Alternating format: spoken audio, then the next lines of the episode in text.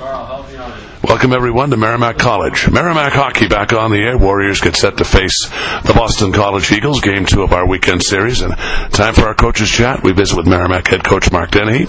Mark, six three loss down at Chestnut Hill last night. I guess you'd call it a slow start, but a stronger finish. Uh, how did it play out from your perspective? Yeah, I thought we played an excellent 51 minute game. Unfortunately, uh, we we didn't play as well in the first nine minutes as we need to. Um, you know, I saw I saw this team uh, do the same thing to, to Harvard in the first round of the Beanpot and uh, to BU in the finals of the Beanpot.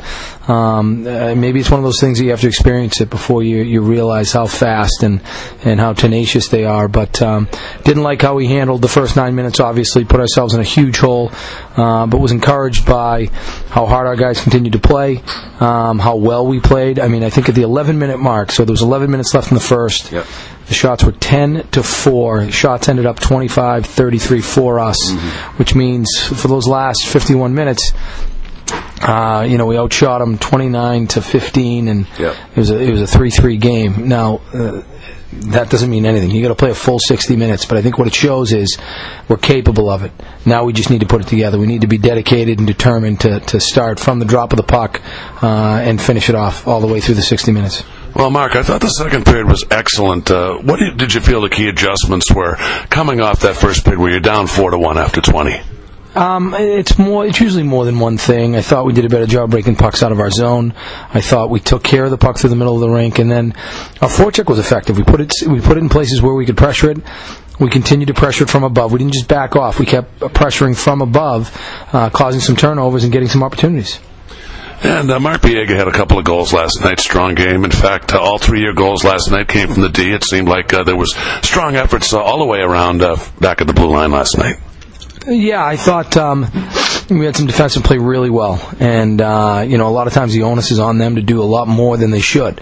Um, we're at our best when our forwards are, are tracking back to the middle of the rink, working to help them out, slow down the other team's forecheck, get in a position to get breakout passes. And then also stay above the puck in the offensive zone so we don't give up numbers. Uh, our defense have done a pretty good job of, of defending uh, and, and advancing the puck to the forwards. Uh, we need the forwards to reciprocate and, and work as hard as some of our defensemen do on a nightly basis. And uh, the Babcock, LeBlanc, Larson line, Mark, they generated some puck possession. How did you see that line's performance, and how did you how did you evaluate their play? I thought that line was good. I also thought uh, Husser and, and Alfred and Matt Fogut had uh, some momentum swinging shifts for us. But uh, to, to beat a team of Boston College's caliber, we need all, all four lines going. We need all 60. We need our goaltender to give us a good effort, and we got to play a full 60 minutes. I mean, that's you know this is the toughest league in, in the U.S. Um, it's what makes it great. Uh, but we need that type of performance. We don't have to play a perfect game, but we need a full 60 minute effort. Well, uh, on to the rematch tonight, Mark. Uh, are there any positives you can bring forward from last night uh, to instill into the game plan? I know we touched on the full 60 minutes, but anything else specific? Well, no, I, I thought we did some good things last night. I thought our power play moved the puck well. Uh, Benny ended up hitting a post on one of them. Um, you know, I, I thought we only had did a good job of staying out of the box, played hard and stayed out of the box. That's something we need to continue to do. Uh, only to kill one penalty, but got caught snoozing on that. Um, I think again a good sign of, of whether we're ready to compete or not is face-offs. I felt like the first period they were throwing pucks back to their D. The pucks were moving so fast. We started digging in. We started battling on face-offs, and it's a good indicator of whether we're ready to battle or not.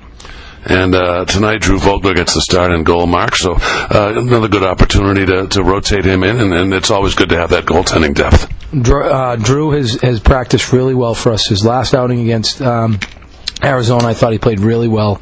Um, you know, uh, listen, uh, Colin Delia has, has has played played really well at the beginning of the season.